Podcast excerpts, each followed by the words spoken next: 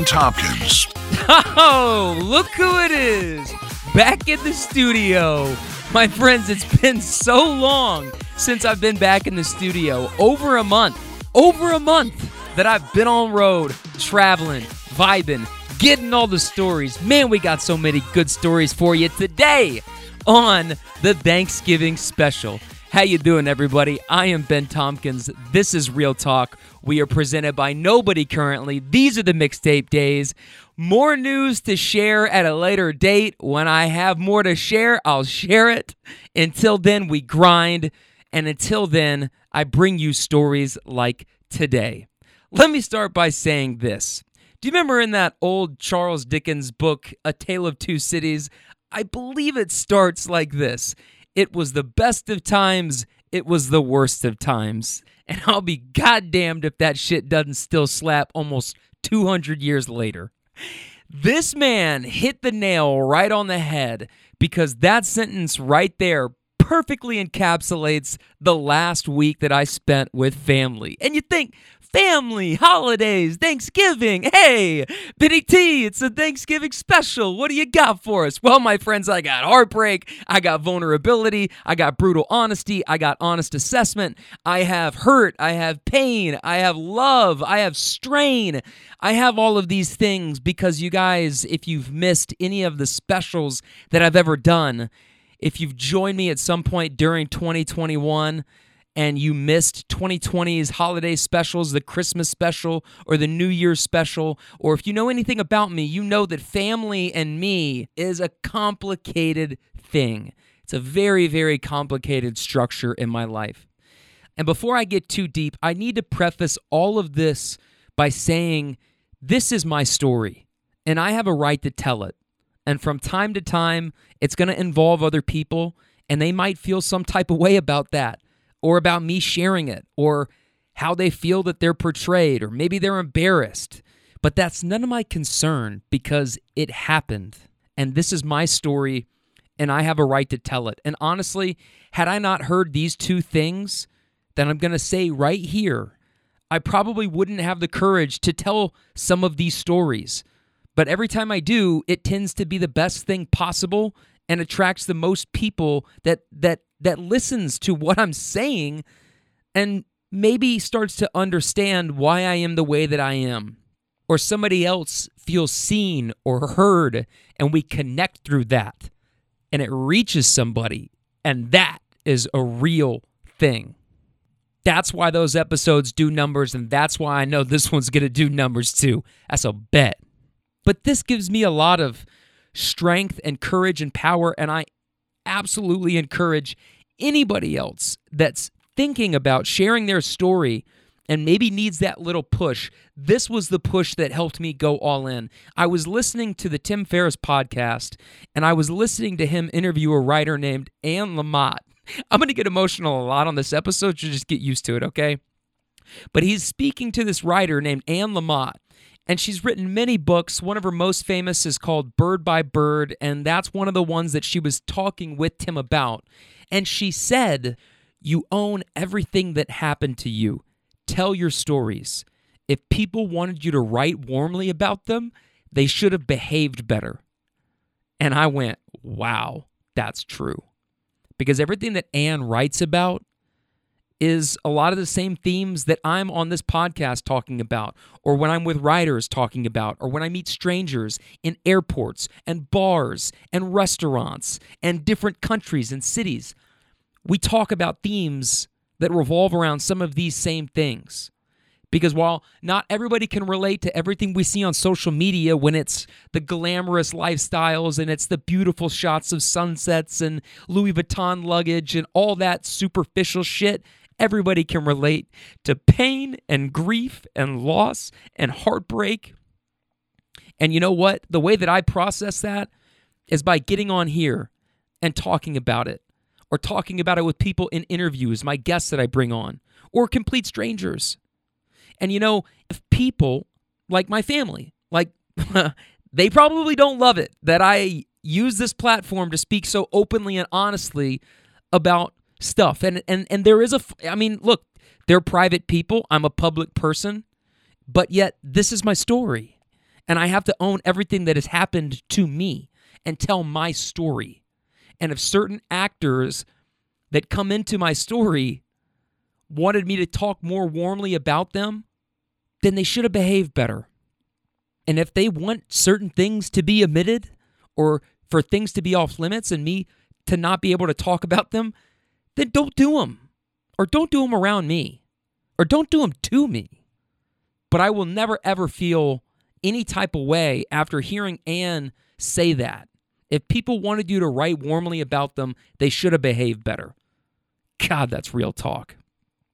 And then this other one came from Dax Shepard on the same podcast. He's talking with Tim Ferriss. And of course, Dax hosts his own podcast, The Armchair Expert.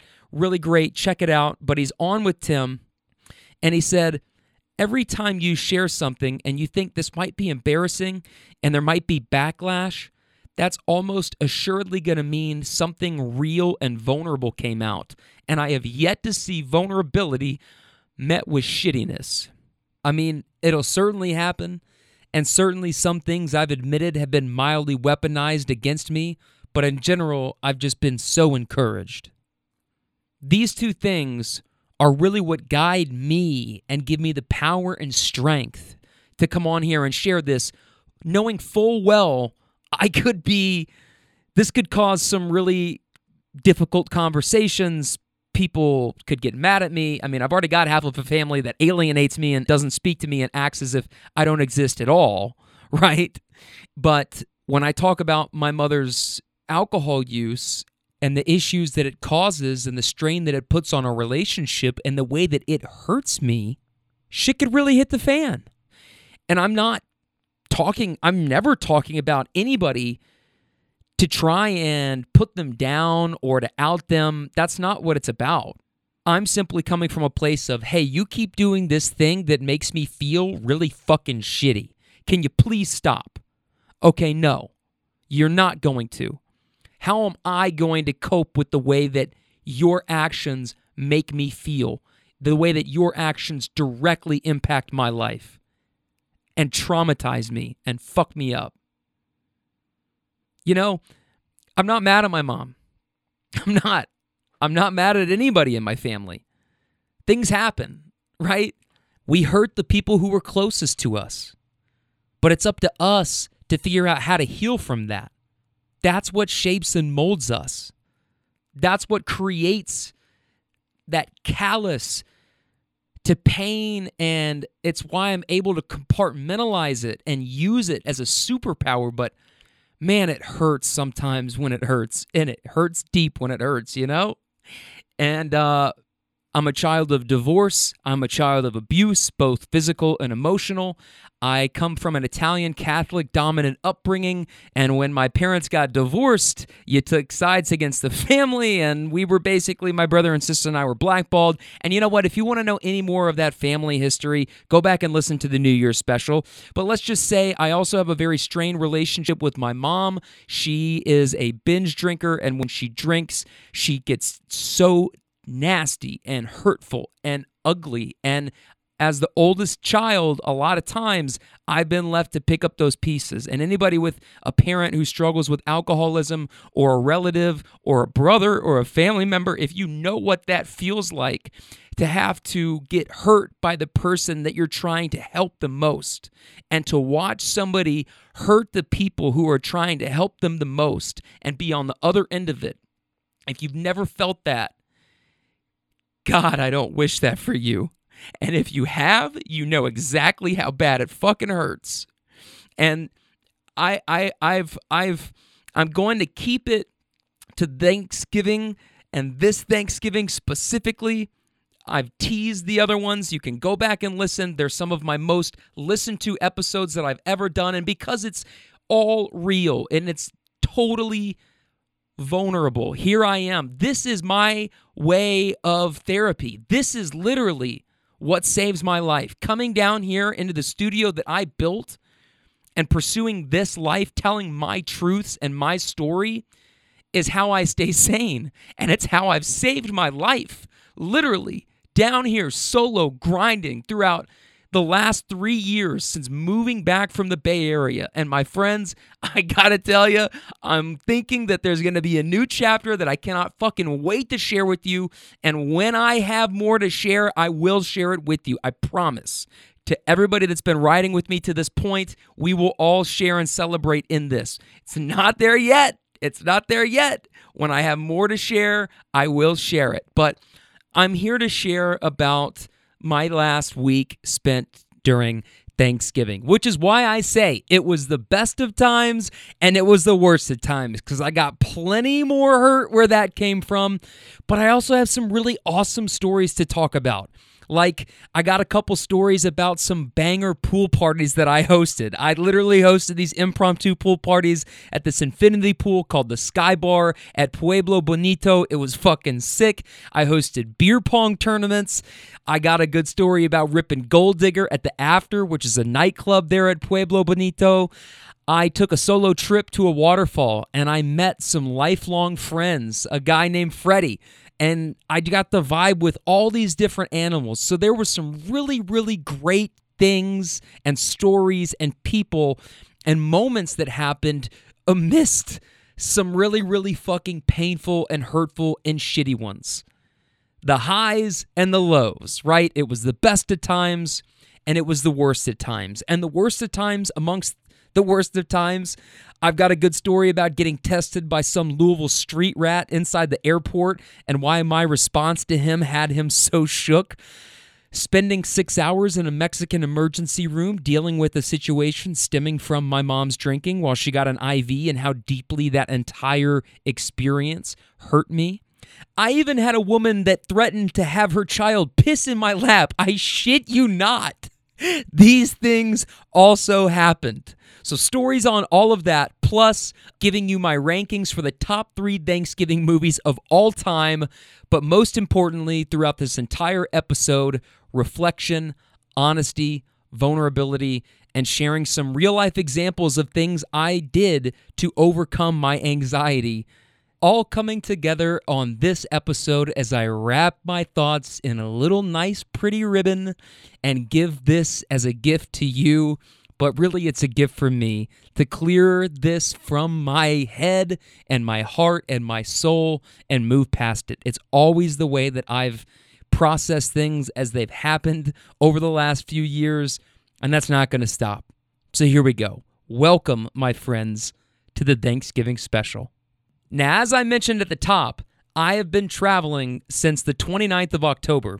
Why? Well, I flew out to the Grand Canyon to meet my girlfriend Maddie, and then we took her stuff, we packed up the Subaru, and we spent three weeks traveling through California, going nine for nine at the national parks, going to visit friends in the Bay Area, spending time in Los Angeles. We recapped that in a three part series called California National Parks, parts one, two, and three. Those just dropped last week. Definitely go and check them out. But Maddie and I spent three weeks traveling, and we get back on November 21st. It's a Sunday. And as I also mentioned, our family, we do very non traditional things for the holidays, like the time we went to Vegas for Christmas. Or I could go on and on and on. But for some reason, this year, my brother and my sister and my mom and my stepdad and I were going to go to Cabo for Thanksgiving. So the plan is for everybody to fly out on November 24th, which is Wednesday. Well, silly me for not looking at my passport at all during 2020, which is when it expired. Because, I mean, come on, who was looking at their fucking passport, thinking about international travel in the midst of the lockdown? But just my luck, my passport just so happened to expire during 2020. So, what am I going to do? I get back from this trip, and there's only two full days before my family's about to leave, and I don't have a passport. So I'm thinking there's a really good chance that I might not be able to go on this trip, which, to be honest, I would have been totally okay with. I would have been totally fine just having come off of this huge three week extravaganza. I probably needed a little bit of time to just relax for a little bit. But instead of doing that, on Sunday the 21st, I get back. And I don't know if you know this or not, But if you're in an immediate situation where you need to get a new passport or your passport updated, you can set an appointment at one of these regional locations and you can go there and they have the ability to overnight it for you. So on Monday, the 22nd, which by the way, shout out 58th anniversary of JFK being assassinated in the Dallas motorcade. Big Kennedy guy over here. Rest in power, my friend. I do a trip up and back to Detroit, Michigan, because that was the earliest appointment that I could get. So on Monday, after not even being home for 24 hours, I fly up to Detroit, get to hang out, walk around the city, get to meet some people out there. I go to this passport appointment. They get me all squared away. I fly back same day to Louisville and the thing came in on the 23rd. So it actually wasn't overnight. So I'm like, great, now I got my passport. That's cleared. I can officially go on this trip. But here's the thing I have learned from experience and I have vowed if I can avoid it, I will not travel with my parents anywhere. If we are taking one car, let me drive separate. If you guys are going to go down there, I will meet you down there. I try and avoid it at all costs because it's just it is so toxic the way they fight. My stepdad for as much as he's traveled in his life and continues to travel, it's like he loses his fucking mind going to the airport, getting to the airport. It's like amateur hour and he gets all stressed out and it causes all this friction between him and my mom and then that trickles down to me and my brother and my sister and it is just miserable. So if I can avoid it, I will.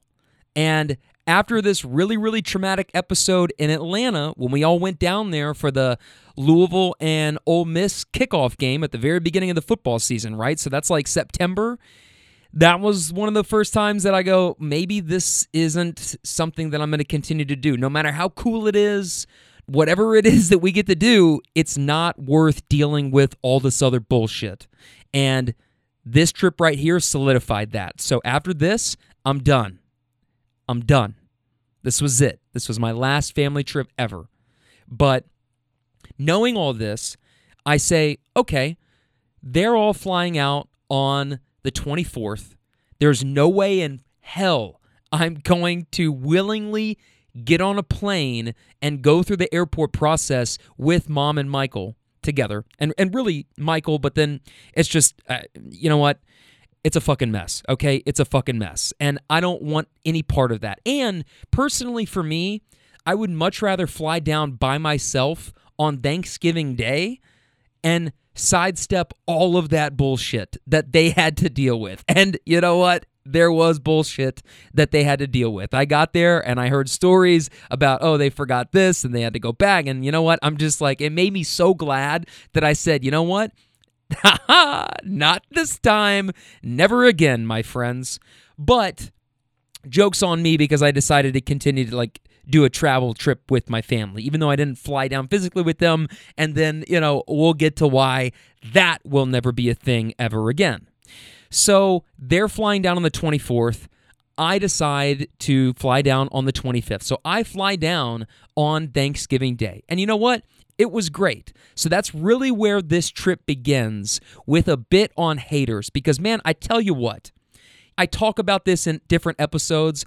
I talked about this when Maddie and I went down to Halloween on Bourbon Street, and I was dressed as Sully and she was Boo.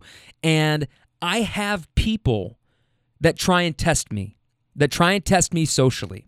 You know, just like when you see somebody walk into a room and they just they brighten it up and they're just shining and people are attracted to them.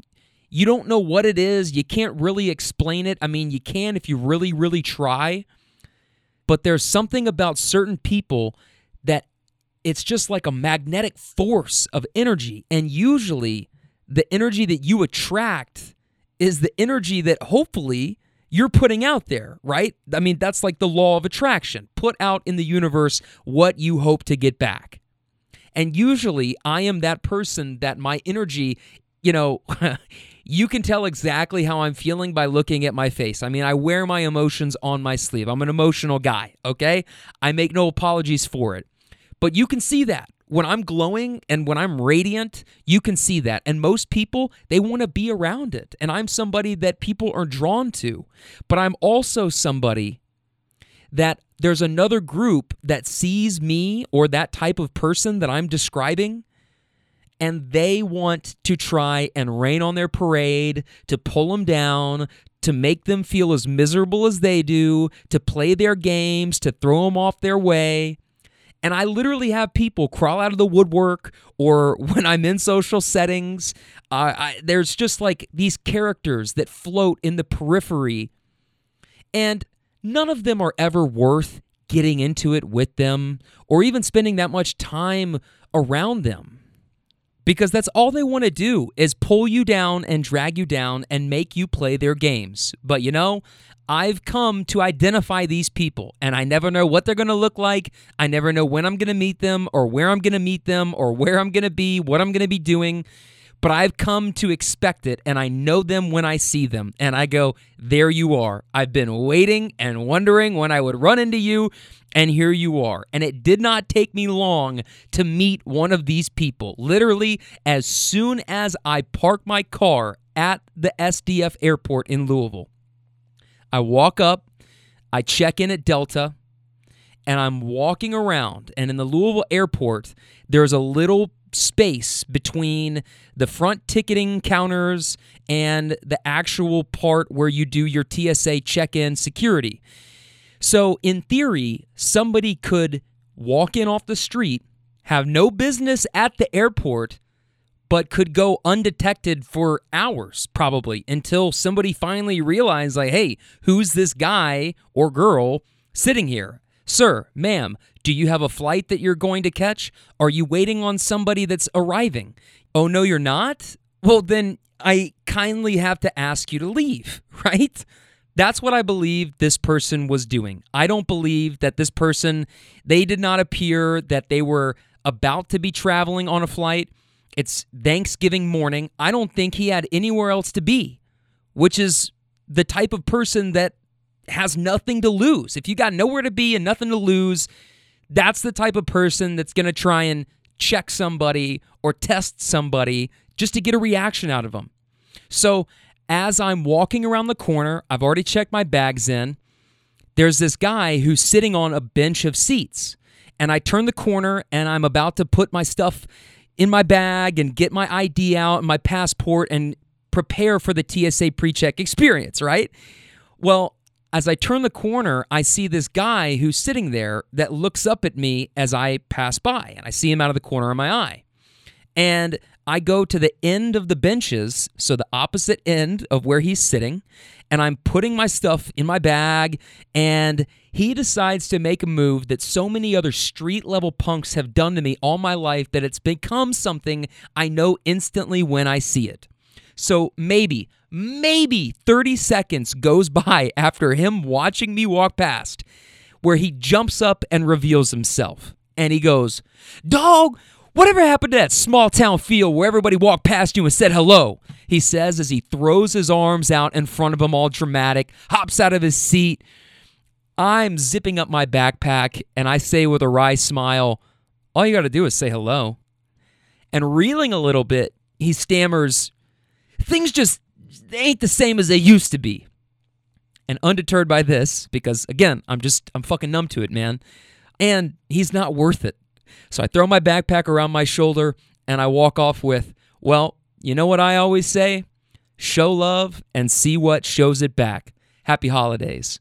And I walked off, and the look on this dude's face was absolutely shook. He was absolutely shook because that guy I, I, I don't I don't really know what he was trying to get from me, but he was trying to get a reaction. And the fact that I gave him that, I'm like, dude, you know, all you got to do is say hello. And I don't know what the fuck he's talking about. Like, do you think this is fucking Mayberry? Is this 1960s Andy Griffith show shit? Right? I don't know you. And if we had made eye contact with you, I would have definitely given you the head nod, dude. But I got my headphones in. I'm walking past. I'm trying to get my stuff situated, and I'm not in that mode. But if you're going to jump up and try to call me out, like, dude, what do you mean? You could have said hello too, bro. Like it's a two way street, right? So that's what I said. All you got to do is say hello. And the dude had no response. I mean, he, he was he was shook. And that's the way to handle people like that. And as I've gotten more and more equipped with learning how to spot these people and deal with that kind of bullshit. Or another example being people that hang out outside of like games or arenas or festivals or hotels. Places that these people, they don't have a ticket, they don't have anywhere to be, but they're just there and trying to fuck with you and the people walking in. And as I've gotten older and I've realized that there are some people who are just evil or have evil intentions that are not well intended people and just want to fuck with you, to me, it's like I got somewhere to be, man. I got a reservation. I got a table waiting on me up top. I got somebody that I'm trying to get up here and go see. Why am I going to waste my time on some street level thug like you that can't even get in the building? That's what it is. So that's exactly how my trip started. And I was lucky because then after that, I met that person. I didn't know what they would look like, but I saw them. I came face to face with them. I handled it perfectly. I'm proud of myself for the way that I reacted in that moment. And then I really didn't deal with that at all until, ironically enough, my last plane ride home headed back to Louisville. kind of fucking ironic, okay? But the entire rest of the trip, it was all love, man. So let's get to that part because Thursday, once I get on the plane, Thursday was mostly a travel day. Happy Thanksgiving. However, you choose to celebrate Thanksgiving, I hope it was a good one for you and your family. The holidays are a tough day for a lot of people. If you're a broken home family like your boy, they can be a source of pain and hurt, and nostalgia can be really difficult to deal with. And I hope that uh, things were okay on your end. And we could spend another whole podcast talking about what Thanksgiving means to America. Let's also take a take a moment to shout out to the fact that history has been written by white men. And there's a line from a Jay Z song from Watch the Throne where he says, "Lies on the lips of the priests." Thanksgiving disguised as a feast, right? There's some really fucked up shit that went down. And so my heart goes out to the Native Americans that were here first, that then got slaughtered. But then we all said that it was this celebratory holiday, and thus we have Macy's Day parades and Thanksgivings. And America said, we'll give you the casinos, but that's kind of a lot of bullshit. And I just, you know, I, I, it's important to note that, okay? So, but let's let's keep it moving because um, Thanksgiving. What does Thanksgiving mean to me? Well, as I'm traveling on this plane for Thanksgiving, I downloaded a couple movies onto my iPad, and you think of Thanksgiving movies, really? What do you think about? There's one that probably comes to mind, which I would probably rate as the number one Thanksgiving movie of all time: Planes, Trains, and Automobiles. Right? John Candy Steve Martin, fucking classic, John Hughes. That's probably the number one Thanksgiving movie of all time. Even though it's it's it's it's it's about Thanksgiving, but it's really about the travel leading up to Thanksgiving. Like it's set during Thanksgiving and on Thanksgiving, but there's not a whole lot of Thanksgiving movies, are there? So that's why my top three Thanksgiving movies are as follows. Number one, Planes, Trains, and Automobiles. Number two, Four Brothers. And number three, American Gangster. Look it up, my friends. All took place during Thanksgiving. All have shots of a Thanksgiving dinner. All top three Thanksgiving movies of all time. Agree or disagree, weigh in, hit me up at BennyTop18 or at Real Talk W Benny T. So I watched these movies on the plane, and then as soon as I touch down, I got to get into preparation mode for family time, right? I am traveling to see family. So Soon as I touch down, the place that we're staying is called Pueblo Bonito, and it's about 45 minutes from the airport. And since my family had got down the day before, my mom had arranged a private shuttle to pick me up and take me to our place. So I'm waiting. I grab my bags. I go and check in with my people, my drivers. And I said, Can I go and grab something to eat? Because there's like this taco stand and there's a bar. They said, Yeah, yeah, yeah, sure, no problem, no problem. So I go over there, and first thing I do is rip a double shot of Don Julio. And I get two Coronas with some limes, and I get three chicken tacos. And I hopped in the shuttle and I drove and I met my family and I walk in, and there's this beautiful infinity pool. My mom is pouring up margaritas as I walk in the door. Somebody is already in the pool, and it's like paradise. It's like absolute paradise. And I thought, holy shit, this is going to be great because up until this trip, the whole reason that I even wanted to go to Detroit to get the passport to make this all possible was because lately it's been really chill. The vibe between my brother and my sister and I has probably never been tighter, and things have been really chill with our mom lately. And yeah, I, I, I deal with my stepdad, but in doses, and that's just you know sometimes you just have to navigate, and it's chess, and it is what it is. But I get there, and I'm thinking, okay, things are off to a pretty good start, right? But I'm also in the back of my mind thinking, holy shit, mom's pouring me a margarita as soon as I walk in the door. How is this week going to go? Right.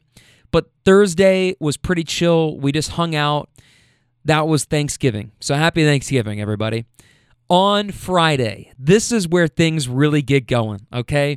Because they had a couple of different pools on the resort. This resort was fucking huge. They had like nine different resorts within one big property. So there's Monte Cristo, there's Copala, Coronado, there's Pacifica, all these different places. And this is important detail because the first two nights that we stayed there, well, they stayed there, okay? Wednesday and Thursday, we stayed at Monte Cristo. But on Friday, we were actually moving our stuff to Copala.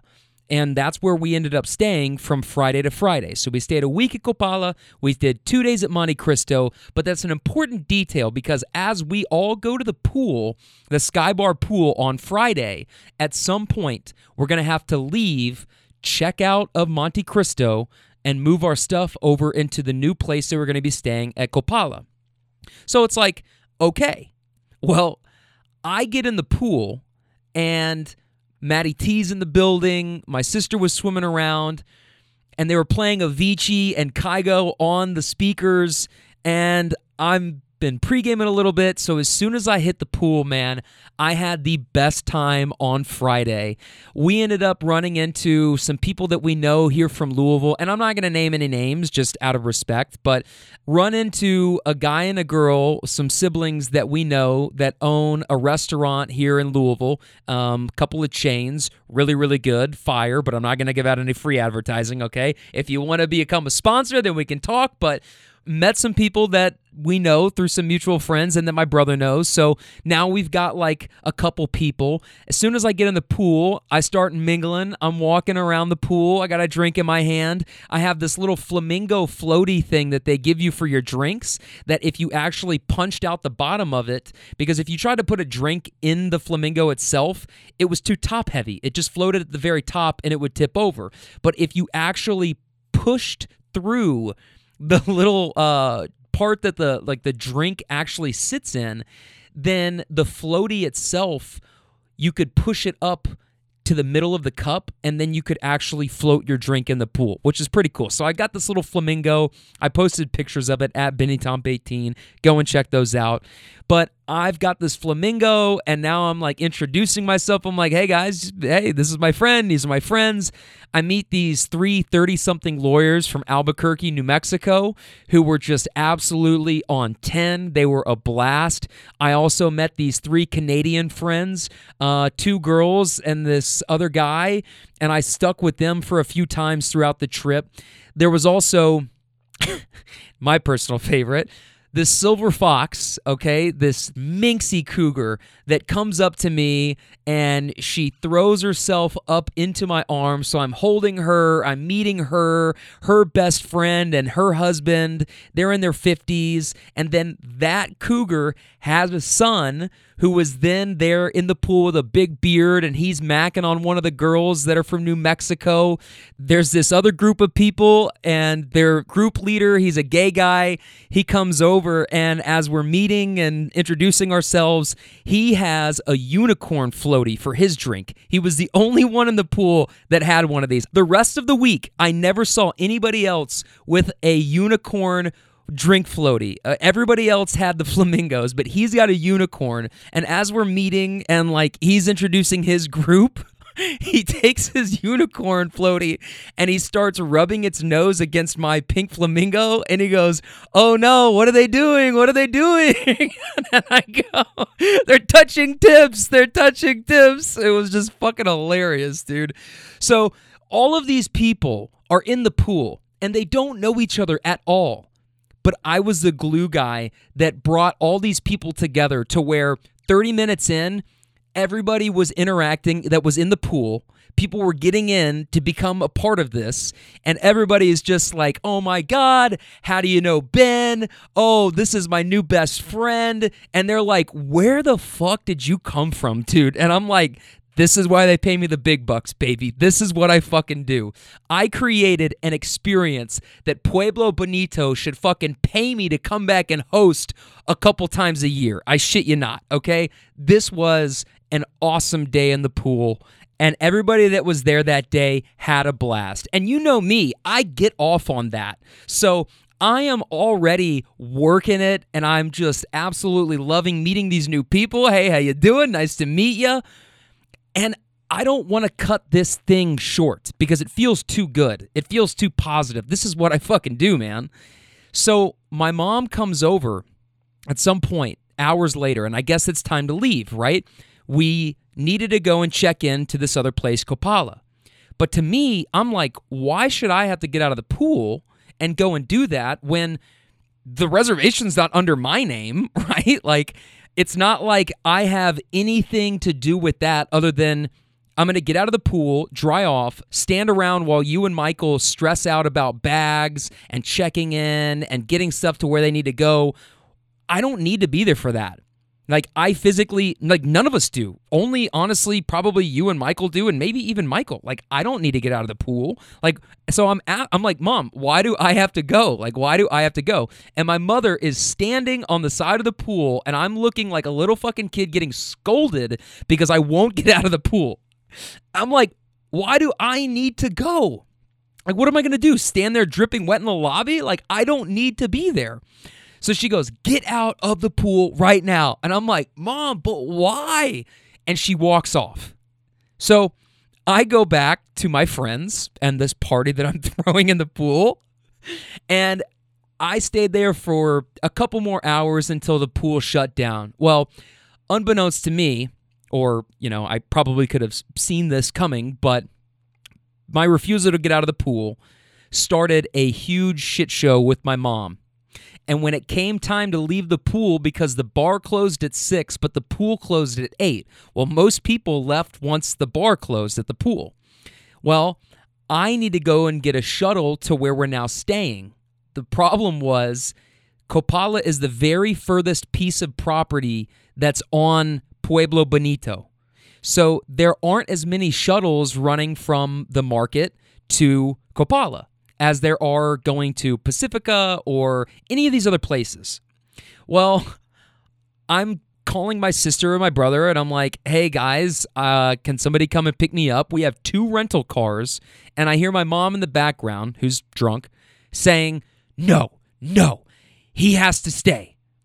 She would not let anybody come and use either of the two rental cars to come and pick me up because I didn't do what she wanted me to do. I didn't listen. And and should I have listened? Maybe. Okay, but I, I said a long time ago, I'm done living my life because I'm told what to do in terms of something like that. If you tell me, hey, don't drink and drive, don't run red lights, don't kill people, yeah, I'm not going to fucking do those things, right? I can't just be like, oh, you can't tell me what to do, blah, blah, blah. No, no, no, no, no. But if it's something like this, where it's like, hey, I'm really enjoying this thing that I've created, like, why can't you just see this for what it is? Look at this. Like, marvel at this with me for a second. Can you understand why I don't want to leave and why the content that this is going to generate is going to be better than getting out of the pool and watching you guys move bags from one place to the other? Like, I, I just don't see a point in doing that. So I didn't. And that was a huge problem. So, because of that, nobody was allowed to come and pick me up, and I had to find my own way back, which really wasn't that big of a deal because they did have shuttles running, but I ended up having to wait two hours until a shuttle took me there. And by the time I got back, when I walked in, I'm obviously a little bit pissed off because that's a pretty fucking petty move, right?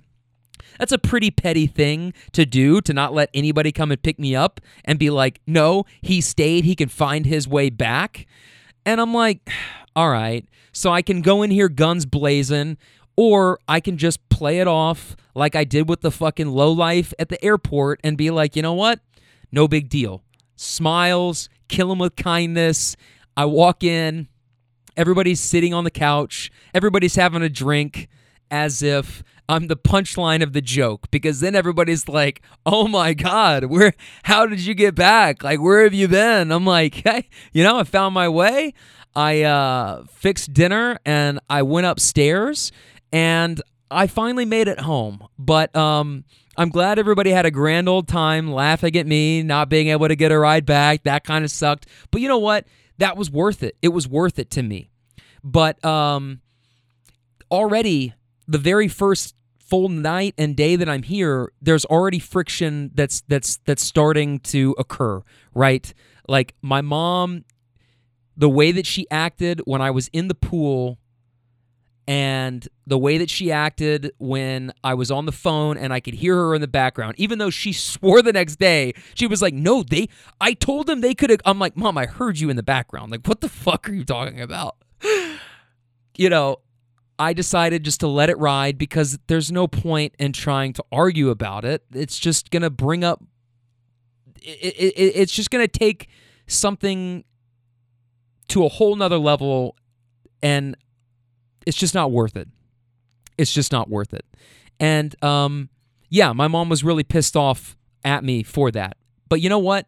The next day on Saturday, knowing that this Cold War could continue for no end in sight. But I was the bigger person and I hugged her. I said, Mom, come here. Because after, you know, a couple hours of being up and not really talking or interacting, I knew she was pissed off, obviously. I, I try and hug my mom and tell her things to let her know that I'm not your enemy. Please come here. Let me physically hug you, wrap my arms around you, and just try and connect with you. That's the only way I know how. And even that didn't work because I pulled her in and I was hugging her and I said, Hey, mom, I just want you to know that wasn't cool yesterday. But I'm not mad. I'm letting that go.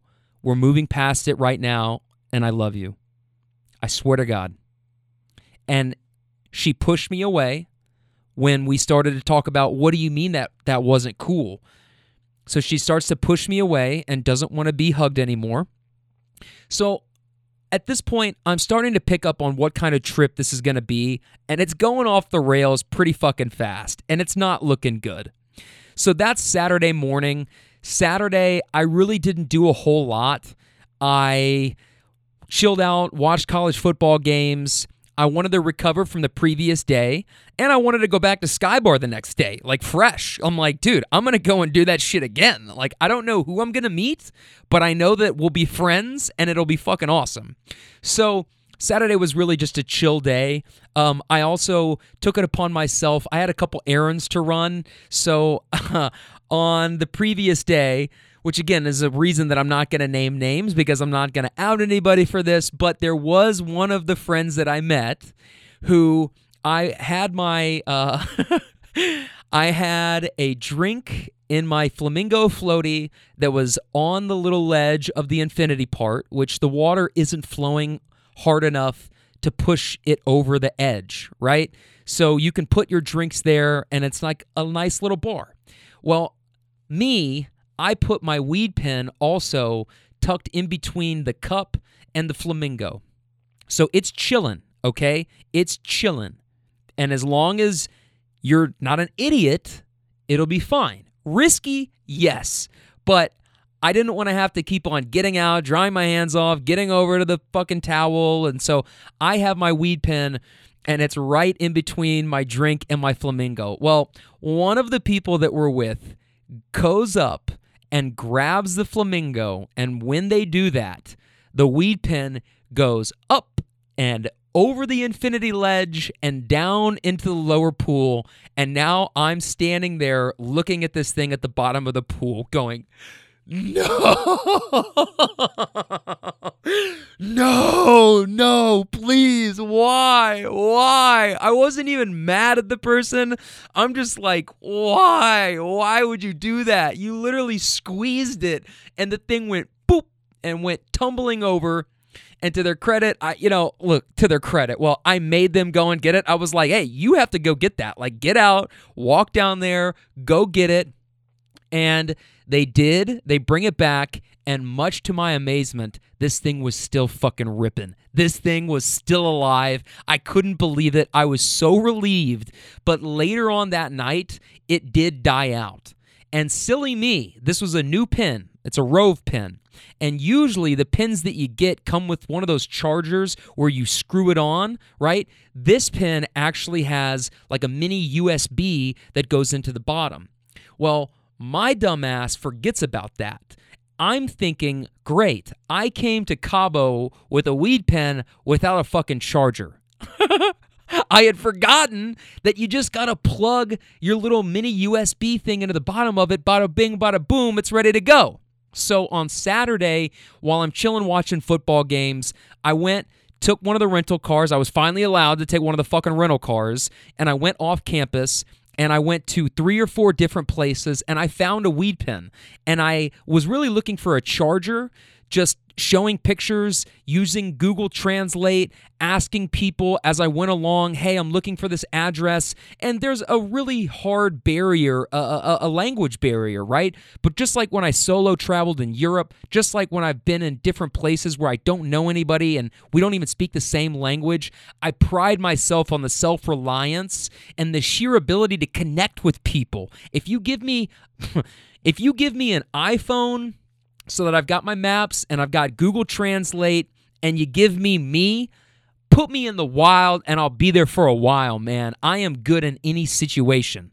Okay, so I'm walking around and finally I find this place where they sell pins and it's inside of this Mexican sex shop. So I'm looking at some of the biggest dildos I've ever seen in my life, all kinds of sex toys. I was a little bit turned on, not gonna lie, but they had Cookies brand pins. So I grab one of these pins and I head back up, and that was my Saturday. Just a little R&R, right? Just a little R&R. So that's Saturday. Now, of course, I grabbed a couple people's social media stuff from Friday and I stayed in touch with them. And on Sunday, when Sunday rolls around, I'm headed back up to Skybar. I, I should also probably say we didn't have anything planned, like nothing planned during the days as a family. It was pretty much hang out by the pool, go to the beach. You're on your own. We had a couple of family dinners, and Sunday was actually a day that we had a dinner reservation, and this was not something that I could blow off. All my mom wanted was for us to have a nice family dinner on Sunday. So she's a little bit worried that I'm going to go back to the Sky Bar, but I'm like, listen, I'm good, all right? Don't worry about me. I'm good. So I go back to the Sky Bar on Sunday, and I'm rolling solo this time. I know I've only got about three or four hours, but I've been in contact with some of the people that were there on Friday. And so we meet back up, and some of these friends were amazing. They win the MVP award because they brought with them on Sunday an inflatable beer pong floaty. So there's six cups or six slots on each sides. The bartender gave us cups. Our friends had brought the balls, and they had three in their group. I was solo, so naturally we got two and two. We play a couple games. Two people get a little bit bored. Well, then other people start coming up and they're asking who's got next, who's got next. And I'm not going to lie, I was running the table a little bit, went three and one on the day. So as I'm playing and winning, now there's starting to become this little crowd that's gathering and people are wanting to get on the tables next. And it starts to become again a scene that was like on Friday where it's a bunch of people mingling in the pool. And sometimes man that's all it takes. Like not everybody is like this. It's not to say that people don't have fun within their own groups, but sometimes a bunch of people in a pool like that, if you just start to lead them in one way, you'll be amazed. You'll be amazed the results and the feedback that you get.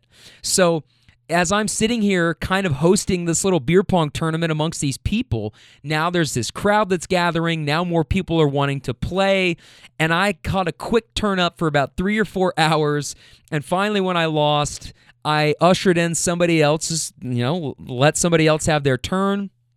I don't know how long those games continued after I left. Um, I would imagine without me being there, probably lost a little bit of the luster. You know, I'm not going to lie. But my hope is that they continue to have a good day. But I was like, guys, I got to go. I got this dinner that I got to go to. You, you saw the aftermath of what it was like on Friday when I just blew off checking into another place. Imagine what it would be like if I fucking blew off this one dinner that my mom wants. It's like, I cannot. So I kept it. I, I was responsible enough you know, and kept it at a good enough level where I got back, I got showered, plenty of time, and then we all ride. Now, here's the thing my stepdad is a fucking terrible driver. I mean, he almost crushed us like three times in Atlanta until I finally took over. Very traumatic experience in Atlanta. He's a very bad driver. So imagine if he's a bad driver in Kentucky and in Atlanta, the confusion that is in some of these Mexican streets where you don't know what's a stop sign and who's got the right of way. It was fucking chaos. But the problem is, none of us, neither my brother, my sister, my mom, or I, want to stay sober enough to drive. So he's our de facto driver. So as we're in the car, I'm having this like big meta thought, right? That he is easily the worst driver out of any of us but none of us want to stay sober enough to drive. And so we ride in constant fear of catastrophe, yet knowing we've still got places that we need to go. Alexa, play That's Life by Frank Sinatra. That is literally a metaphor for the relationship that I find myself in with my stepdad. Yeah, there's love there. And yeah, there's love there between my parents. But man, I tell you what, we're riding with this guy because we've been riding with this guy for 10 plus years and I got places that I'm trying to go and it is what it is. That's life. That's life.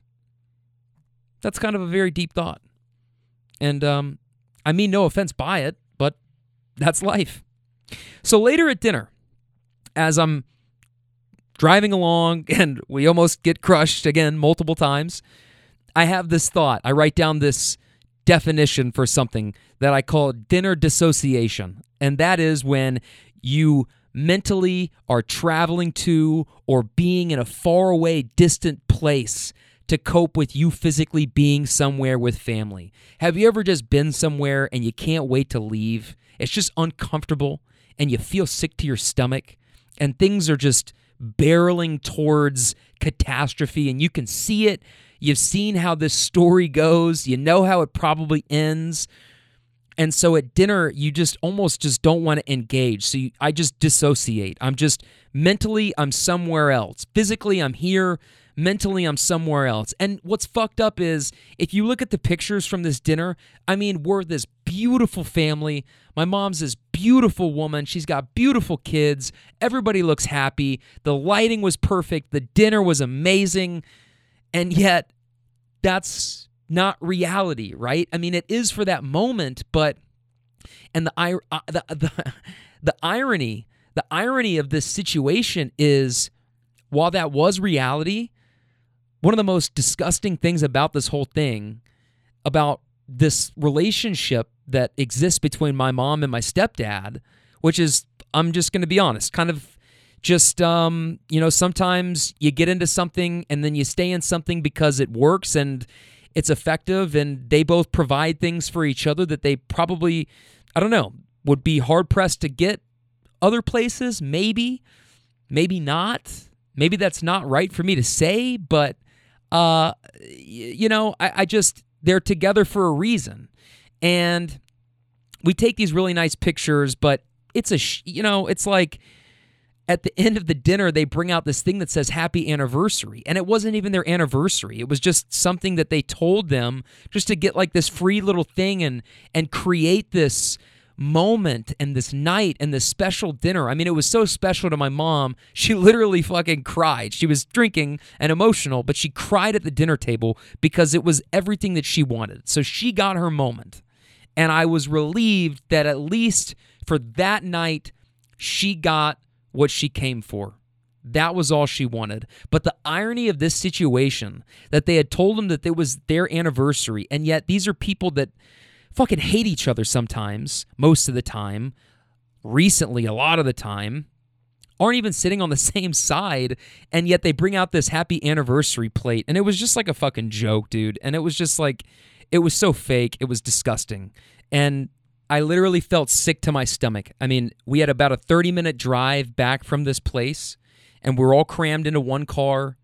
And my mom's been drinking. She's past her level.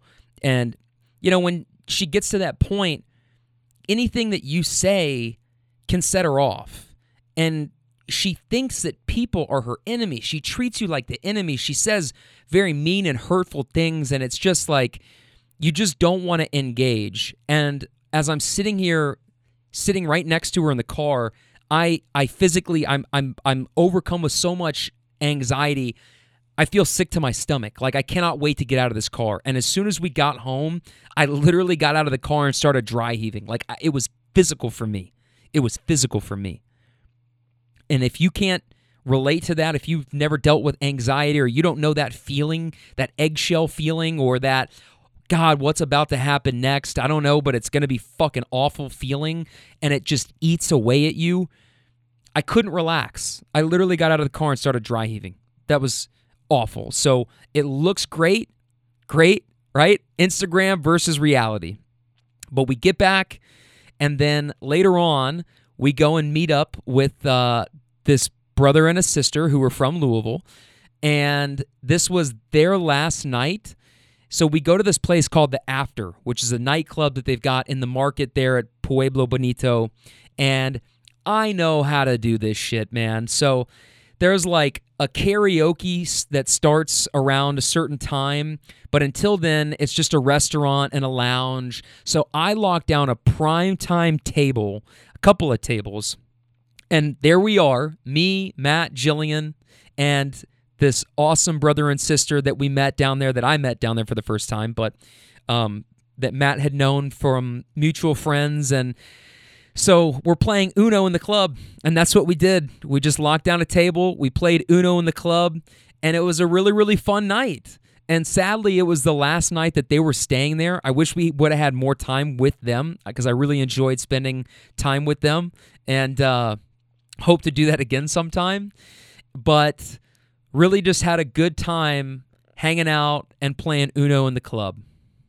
Now, Monday rolls around. This is Monday the 29th. And up until this point, I've already, you know, I've been moving so much and I had so much content taped and banked up, and I've been releasing stuff as we're on the road. But Monday hits, and for some reason, I was hit with this wave, almost like a panic attack. And I just start the morning getting up from a place of crippling physical anxiety. And if you again, if you've never dealt with it like I'm talking about, then it's hard for you to understand. But sometimes I'll get such bad anxiety, it feels like my body is physically vibrating.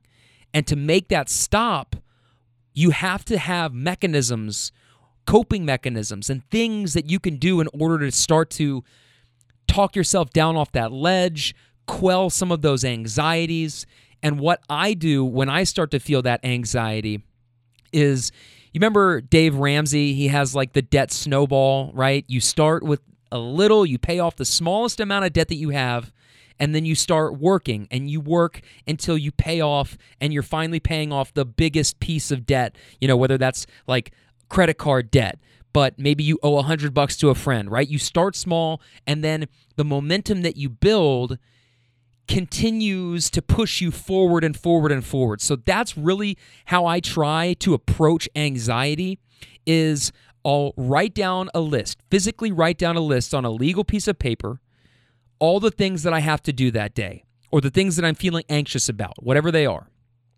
And I'll start with the smallest, easiest, most simplest, less time consuming tasks that I possibly can. And I just start chipping away at those little tasks. And I start checking things off the list. And even something like, now again, if you don't struggle with depression or anxiety or anything, something as simple as brushing your teeth in the morning can feel like a huge fucking victory. Believe me, okay? Believe me, my friends. So even something as small as that, that's one check.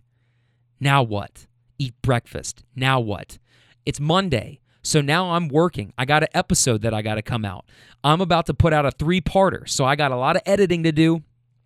And after about four hours of chipping away at all these little tasks and working solo up in my room, I was starting to feel pretty cool about the next few months. I, also, sidebar, there is a lot that's going on in my life that I've made reference to that I can't share yet, but that in due time I will. But I am right now in a place of I think this thing's going to happen. It's not 100% yet. I'm in a holding pattern. I'm waiting. I'm navigating my way through the necessary steps, and everything is going as planned. And I fully expect it to happen. But I'd say right now I'm about on the two or three yard line, and I haven't scored yet, but I'm really fucking close, and I'm about to punch this motherfucker in. You feel me? Okay, but I have this big anxiety about a big life move that's about to happen for me. Fingers crossed, right?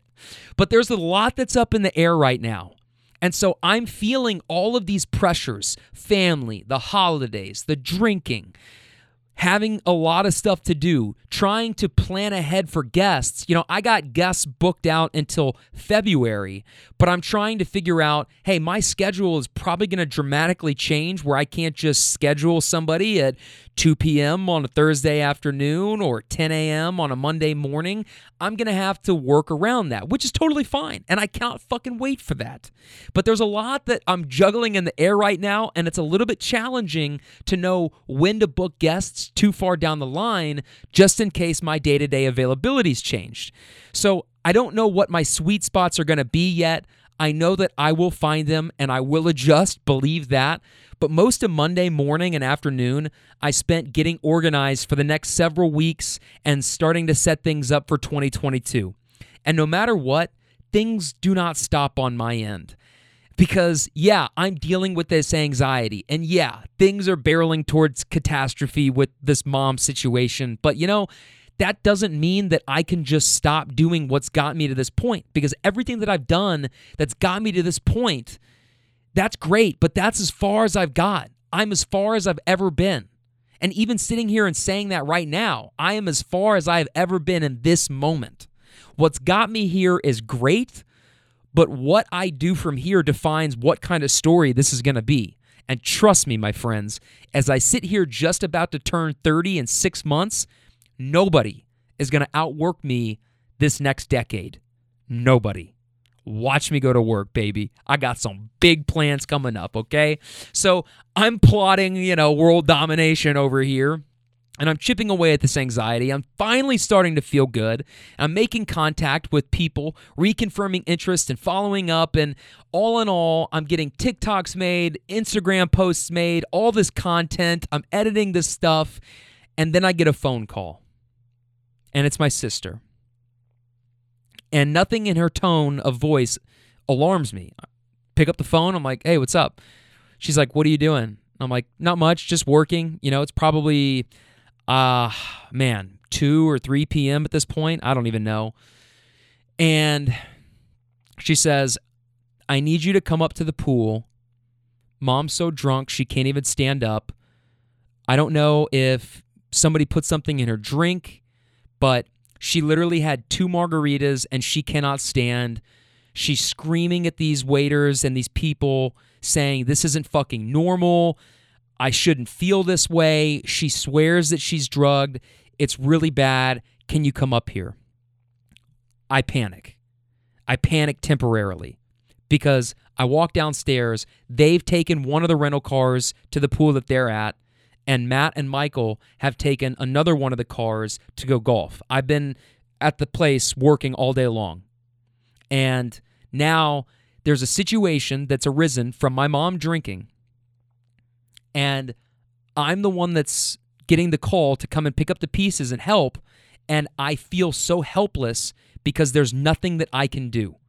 I, I don't have a car. I don't have a way to get up there. I'm like, Jillian, you have the car, right? And if I try and get a shuttle from this place, like, I don't, I, there's nothing I can do. I, I don't know what to do. So we get Matt and Michael involved. We end up going, and she comes home. And my first instinct is we need to take her to the hospital because she needs an IV. She needs a toxicology report and she needs an IV because no matter what, that IV is going to flush a lot of shit out of her system and it's going to speed up this sobering process by I don't know how many hours, but this is exactly what needs to happen. We need to get her to an emergency room. We need to get an IV in her. And we also need to obtain a toxicology report because if she was slipped something in her drink, that's very serious. We need to know what it is.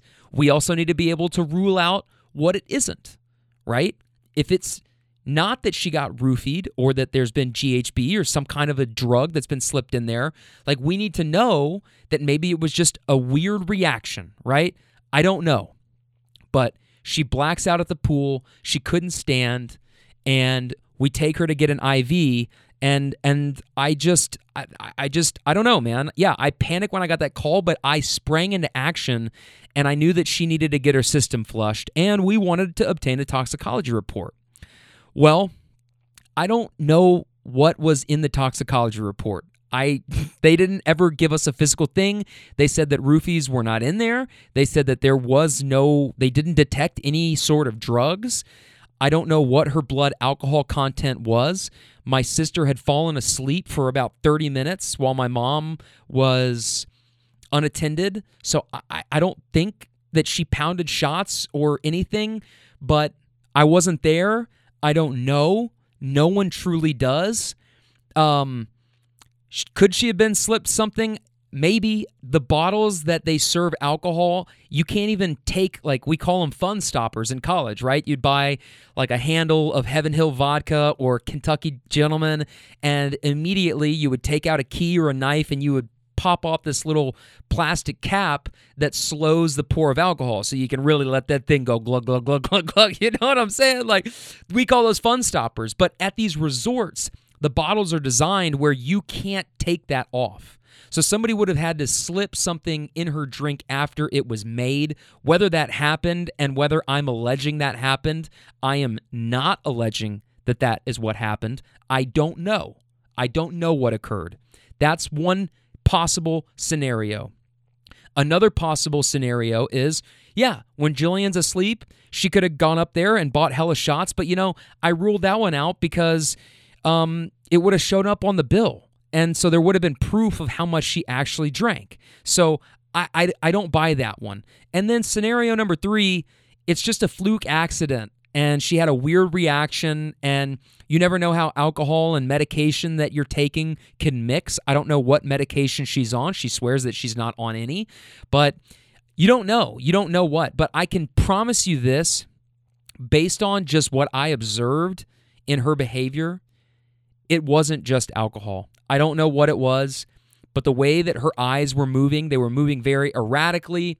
She would start to uh, she would start to say things and she would get frustrated because she was having clear thoughts, but she couldn't communicate it. She couldn't talk. She was incapacitated. I mean, she was out of it. And I don't give a fuck what you say, especially if we're talking about a binge drinker. Two margaritas is not going to create that. And again, I don't know if she's on some kind of a medication that would have caused that. I don't know. But it was extremely scary. And here I am, just having spent this day taking all of this anxiety and defeating it.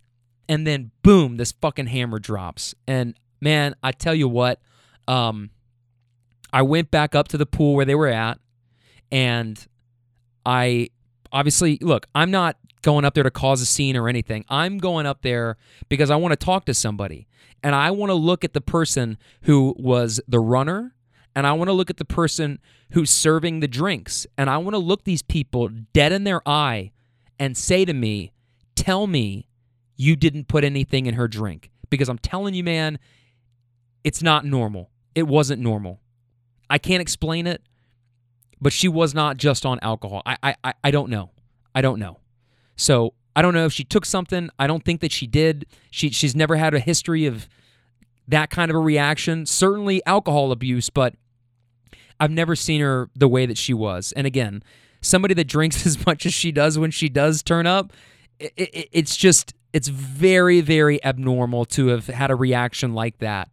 And so the the waiters and the managers they're huddled around and I'm just I'm very calm. I I wasn't rude. I'm just trying to understand and get to the bottom of this. I just want to talk to the people who were serving the drinks and the bartender. And I I spoke with the manager who said, "Yeah, these are really serious allegations. If we did this, we would be fucking like we wouldn't be able to exist. Like this would be really really." And I and I'm like, "Dude, I know. I'm just telling you, we're on our way to get a toxicology report. This does not look good for you guys. This is not a good look for you.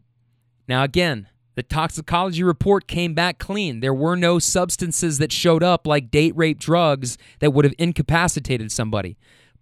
I don't know. I I wish I had an answer. I don't know. Two drinks, couldn't stand, couldn't walk, eyes were moving so erratically as if she was on drugs. I mean, the, she was on something, but it's unclear where it came from, how she ingested it, and uh, you know, that was a really fucked up day. But what, what was even more fucked up, and what really really hurt me was that we get to the ER, and they only allow one person back into the room, and so we end up spending about five or six hours there, but I'm the one that takes mom back. I mean, we're waiting to get checked in. She can't stand by herself, obviously, so she is holding on to my arm with her head against my shoulder, not talking, not moving, and we're waiting patiently. We get checked in, they take us back. Her and I go back. And as soon as we get down, I explain to the doctor and the the doctor's assistants that were in the room, what was going on, what we were looking for, and at some point, as has happened so many times, I become the enemy. And my mom gets to this place of toxicity when she drinks where watch the fuck out because she's going to say the meanest, most hurtful shit that you ever heard in your life. Sober, she is the nicest person all day long. She's a sweetheart. But when she drinks and gets to that point, man, she can fucking cut you down in ways that you didn't even know were possible. And as we're sitting there, and as they're about to put the IV in and they're getting the bands, all of a sudden, as she's been fighting me, you know, she's hitting me, she says, Wait, wait. I want a second opinion. I don't trust this one. I don't trust you. I don't trust you. I want the other kids in here. I don't want him in here. And they're literally about to insert this, and she's been a, a bitch to them.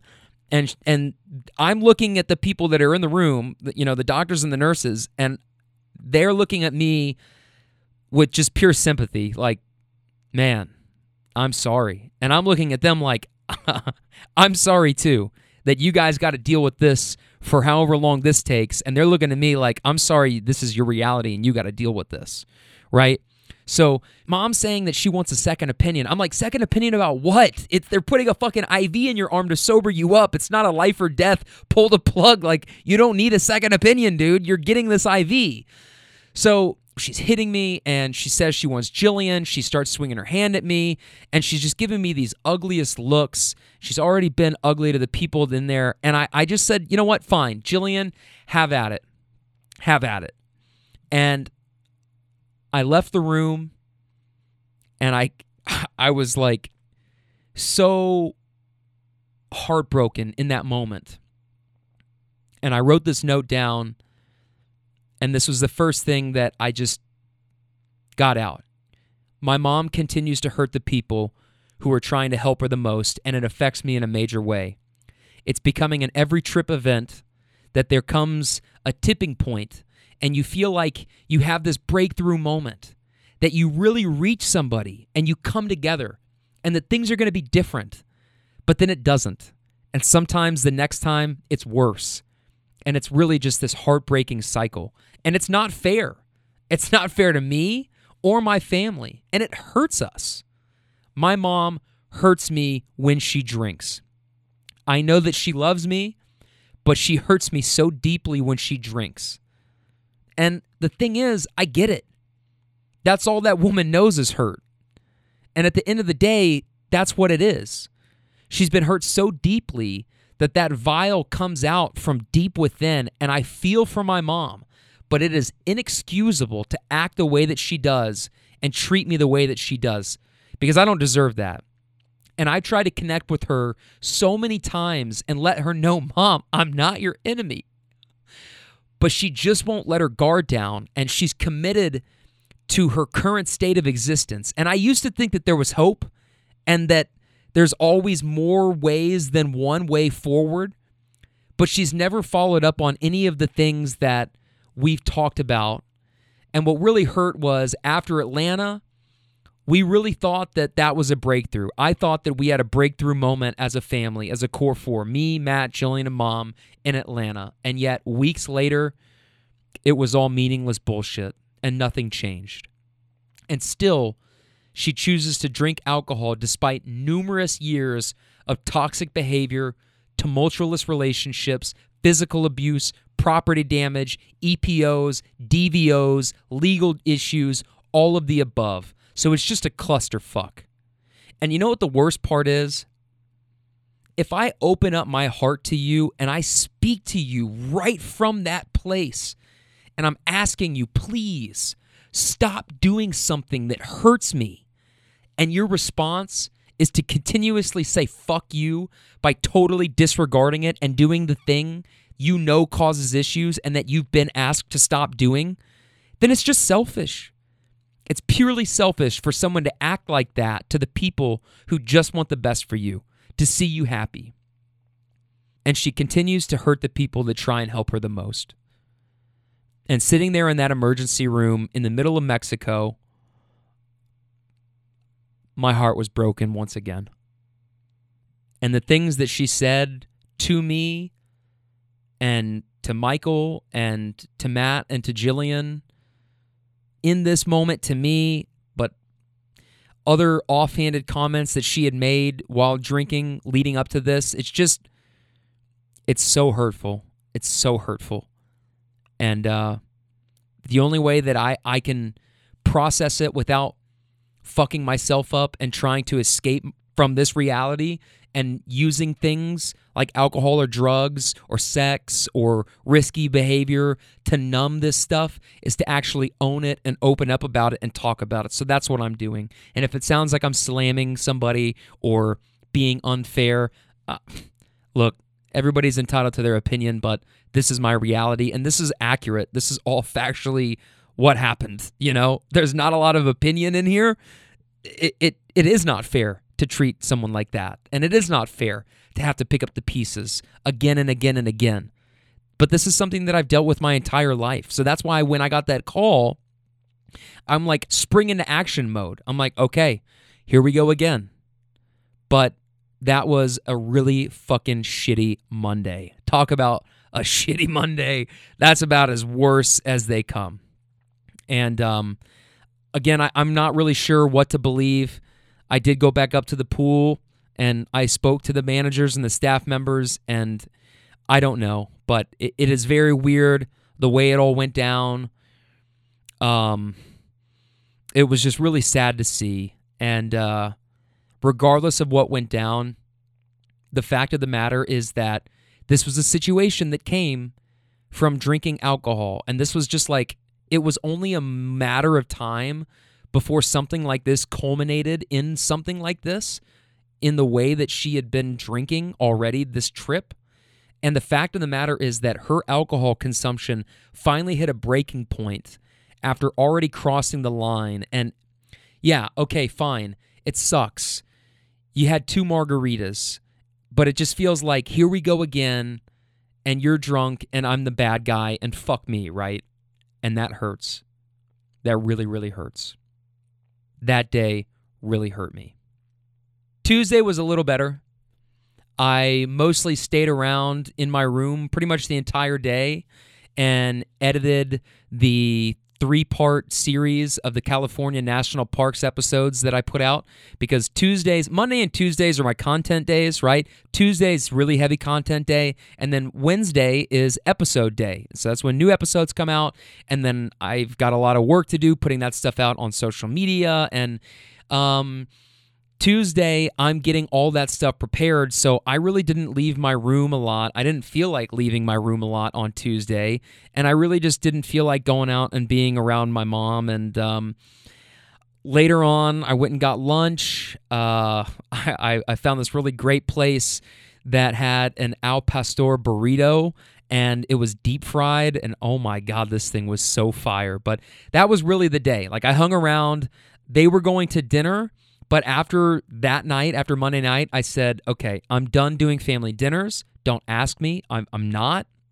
Um, instead, for dinner, I went off the property again down into Cabo, like downtown Cabo, and I went to a place called Tacos Ramiro's in downtown Cabos, and it is amazing. It's so great, and um, the people that own it are really, really nice, okay? Because when I go there, I order, they give me the food, I'm ordering it to go, and I go to pay with a credit card, and they say, oh, no, no, no, no, cash only, cash only.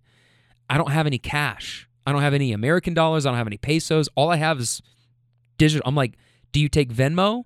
They're like, no, they don't take Venmo. I'm like, I put my both my hands on my heart and I'm like, I'm so sorry, but I I I I I, I offered to hand the food back and I'm like, I'm so sorry, but I don't have cash.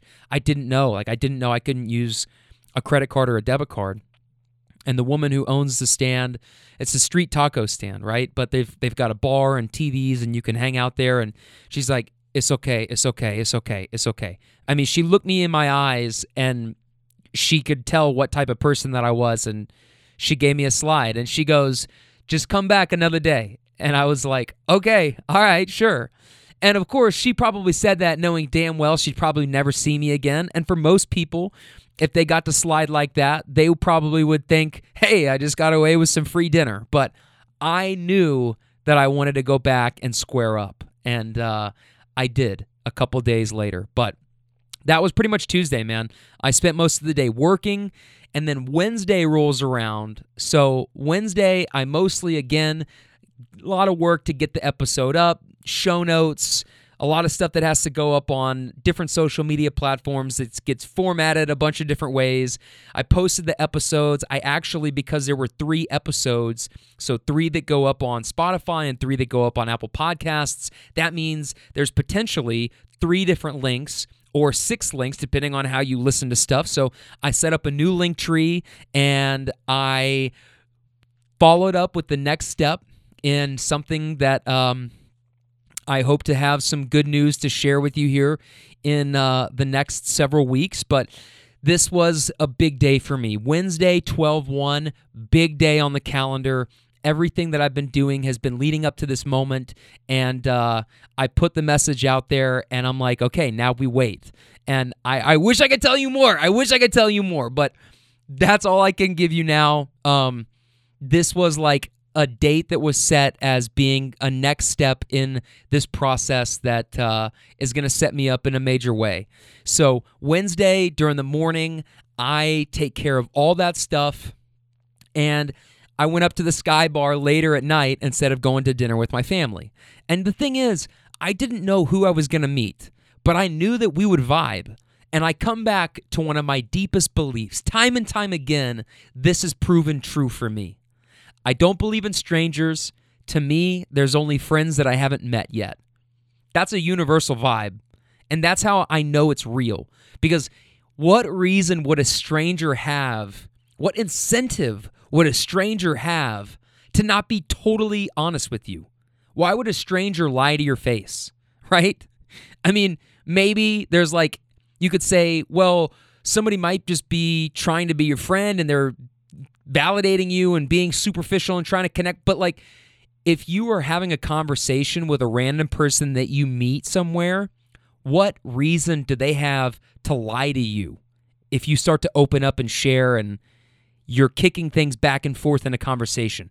The the the the truest, most purest forms of feedback that I've found come from complete strangers because they don't have a reason to lie to you. And they're not really like your friends so they're not worried about hurting your feelings. Like they're going to keep it a thousand with you right? Like they are going to keep it real with you. And i love deep intimate conversations with total strangers. And that's just how i know it's real. You get out of your comfort zones and you meet people that have no reason to lie to you. And that's always how i measure up with who i'm being versus who i think that i am you know, it's always a great way to measure it up. Go have a conversation with a stranger. You'll find out who you really are.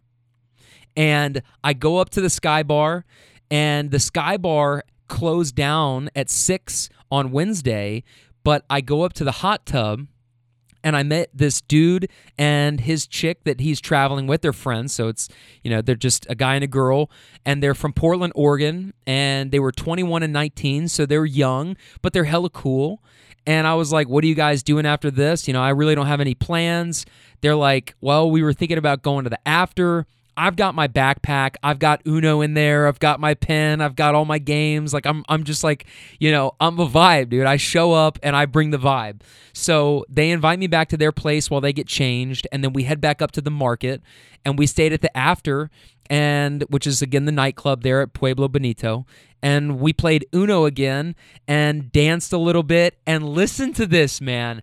So the three of us are playing in there and some other girl came and she was sitting down and she was just hanging out with us and they had karaoke going but we were playing this game so i didn't get up and do any karaoke personally however somebody had put on gold digger by kanye west and man when that song came on i stood up and started singing it because no one came to the stage and I could have gone up there and grabbed the microphone, but I was playing cards. I should have.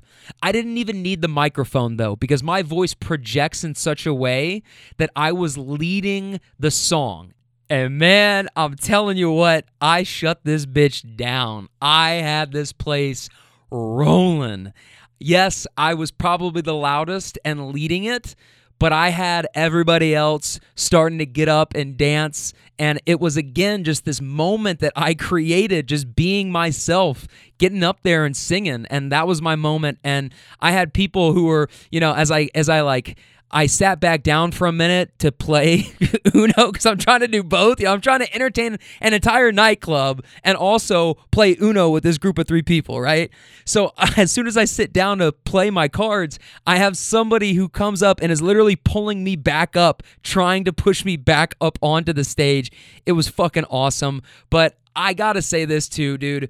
Fuck the DJ because at some point they stopped playing karaoke requests and this dude, I was asking him, I went up to him and I was like, hey, dude, if you play Can't Tell Me Nothing by Kanye West, I will shut this fucking place down. Like, I will like like dude trust me. Play can't tell me nothing by kanye west and it's gonna be a fucking movie. And the guy wouldn't do it. And he acted like he couldn't hear me. And what he was really doing was he was like pay me, pay me, pay me. So I was like, are you fucking serious? This guy's, I'm like, you know what? Fine, fuck it. For this moment to be created, I am willing to do it. So I go back to my seat, I grab my phone, I pull up Venmo. I'm like, dude, what's your Venmo? And the guy didn't have Venmo and he wouldn't accept anything else. He acted like like he kept on pointing to his ear when I didn't have my phone or anything because he was like money talks. So when I grabbed my phone, I'm like, "Hey dude, all right, what's your Venmo?" He didn't have Venmo and he wouldn't put it on. And it reminded me because he wouldn't do it. He wouldn't do it. And like the ego sometimes of some of these DJs at these events, um, nobody wants to be outshined, right? So he wants to be the guy. That's like his main identity. And you got to understand the psyche of somebody who's doing these events like that. And whatever they they're god in that situation like they have the power they say what plays they cut to the next they say no so they have a lot of power and that power people power trip on that and if you've ever seen this movie called The Goods Live Hard Sell Hard, it's fucking hilarious. It was like a direct to DVD release, but dude, the cast is loaded. Jeremy Piven, okay, Ari from Entourage, he is this guy named Don Ready and he's a car salesman. And Craig Robinson is a DJ at this car lot. And literally, I've got these videos pulled up where it reminds me of sometimes you get these DJs that literally this is their mentality. Hey, DJ, this place is about to pop. Why don't you throw on some Charlie Daniels? Good call.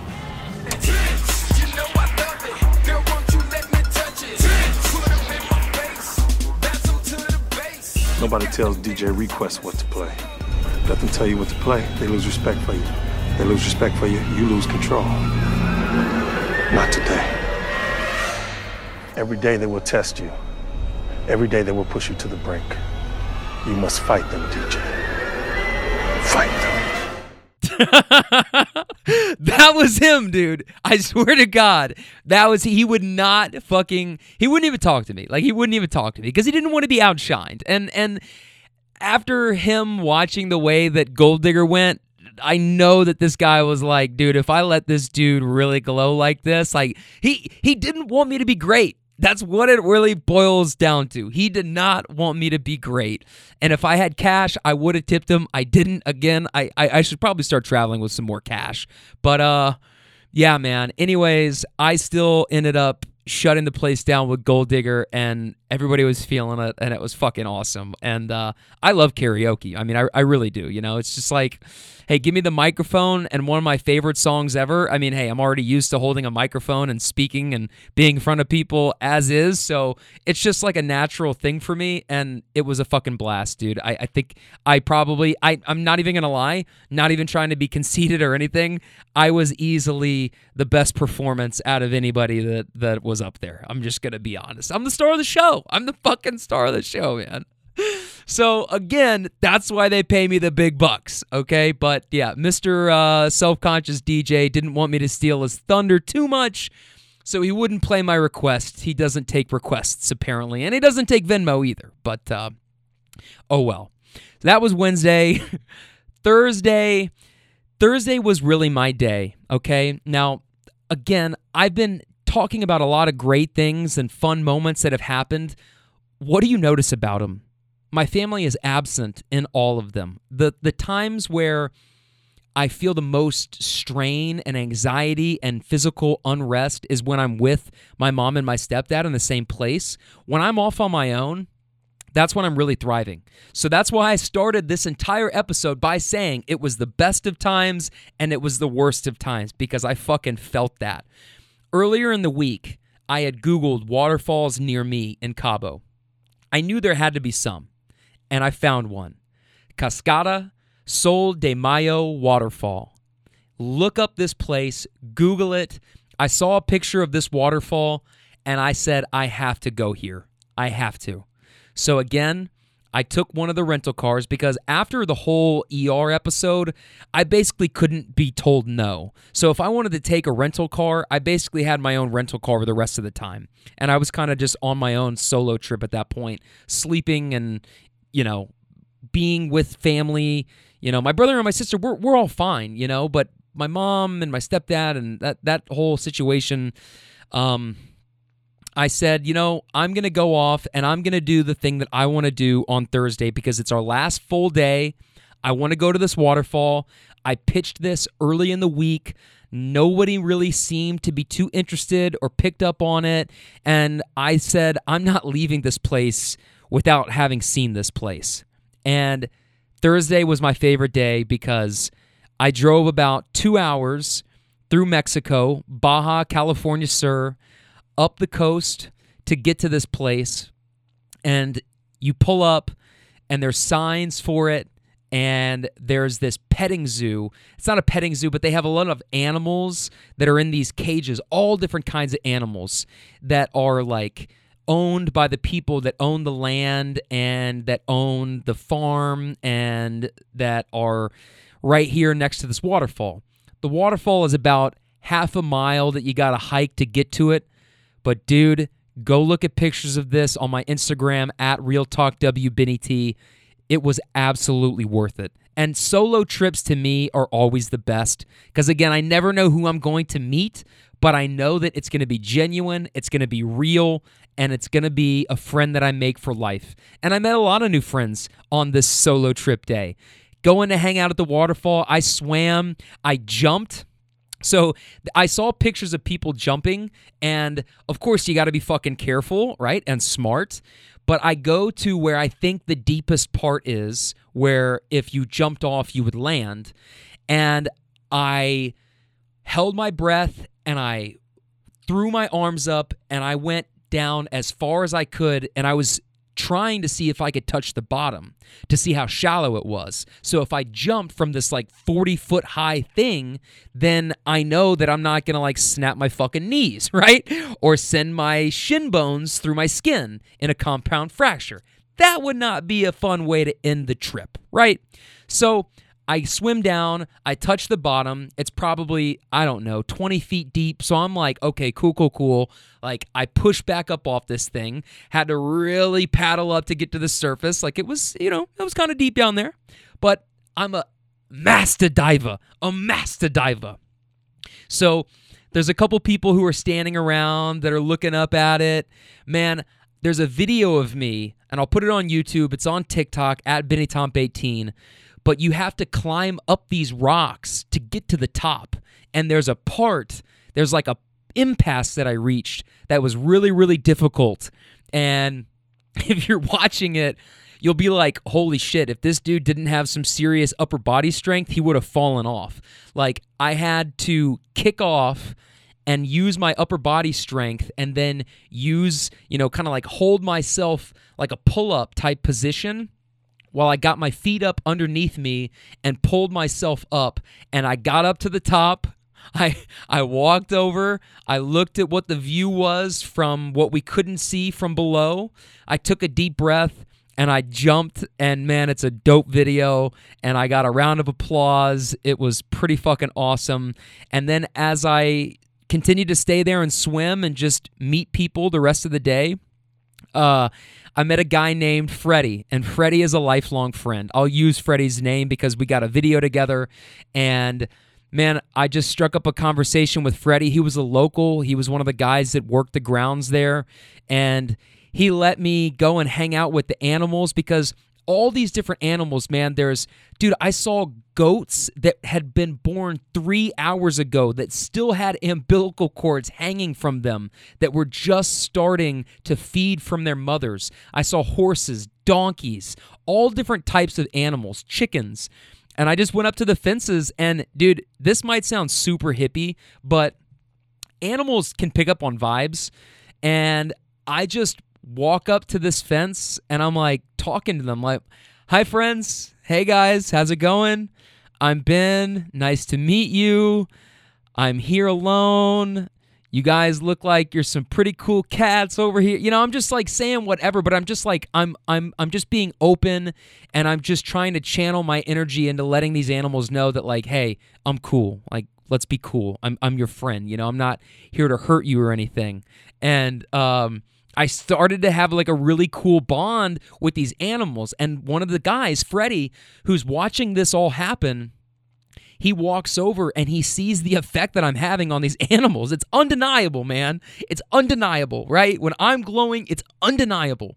And my guy Freddie walks over and we strike up a conversation and we ended up getting this video right here.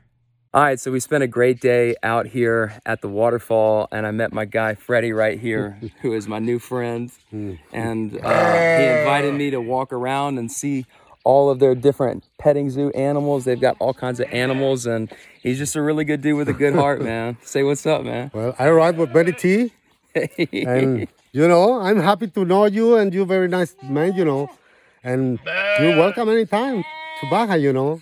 I really like to have this kind of people, you know, because you are very good man, you know.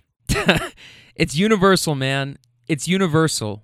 Although we live two very different lives, just the ability to connect with somebody, it's why I say and believe your vibe attracts your tribe. Your vibe attracts your tribe. And my tribe grew by one more. Freddie, I got a lot of love for you, man. Thanks for letting me hang out and giving me an experience that um, most people don't get because most people don't ever think to have a conversation with the person that's working the grounds. You know what I mean? But that's the thing with me. I don't care if you're the CEO or the guy cleaning the toilets, man. I'm going to treat you the exact same unless you give me a reason not to, right? The guy in the Louisville airport, like that kind of shit, like then you're dead to me. But I'm going to give everybody the same exact chance no matter what they look like or where they come from. And whereas most people would have probably just walked by and ignored this guy, we struck up a conversation and, and, now we're friends on Facebook and it's really fucking cool. And funny enough, as I'm standing there talking to Freddie, there's another really nice couple that had been swimming at the waterfall and it was starting to get dark and they're walking back and they come up and they start talking and they're just listening to what Freddie and I are talking about. And they invite me up into their little cabana and I, I guess there was like a hostel that you could stay at right outside of this waterfall area. So, Cascada Sol de Mayo waterfall, please check it out. And I would highly recommend you stay in whatever hostel and lodging is right there because these people literally walked from their place to this waterfall, whereas I had to drive a couple hours to get there from Cabo, which is no big deal. But had I go back, like if I would give anybody a recommendation, go and stay at least a night at this place and see Freddie and tell him you ride with Benny T and uh, show him the video and be like, "Do you remember this fucking guy?" He's gonna be like, "Yes, my friend." Like, dude, I'm I'm telling you, you'll have a great time and you'll probably get an experience that y- you wouldn't get if you just showed up otherwise. I, I, I promise you. Okay, but these people they invite me up so then i get to see what this place is like on the inside that they're staying. You know i've got my backpack so again i've got uno. Here's a traveler's tip. This is the best traveler's trick and tip that i could possibly offer you. Always keep the motherfucking things on you. What i mean by that is games. If you keep Uno, Phase 10, a deck of cards, Cards for Humanity. Keep something on you because that is always always the move, okay? So this couple invites me back, and they weren't even a couple. They were just a guy and a girl who travel for a living, and they were in their 50s or 60s and just good friends. And they invited me in. I had a glass of wine. We played Uno, which was super cool. And then after about a glass and a couple of games and getting to have a nice, really deep conversation with them, I went and drove home and drove the two hours back to Cabo. And before I got back to Pueblo Bonito, before I get back into the gates and onto the property, this time I did have cash. And I go back to Tacos Romero's and I went back to the woman who had been so kind as to give me the tacos when I didn't have the money to pay.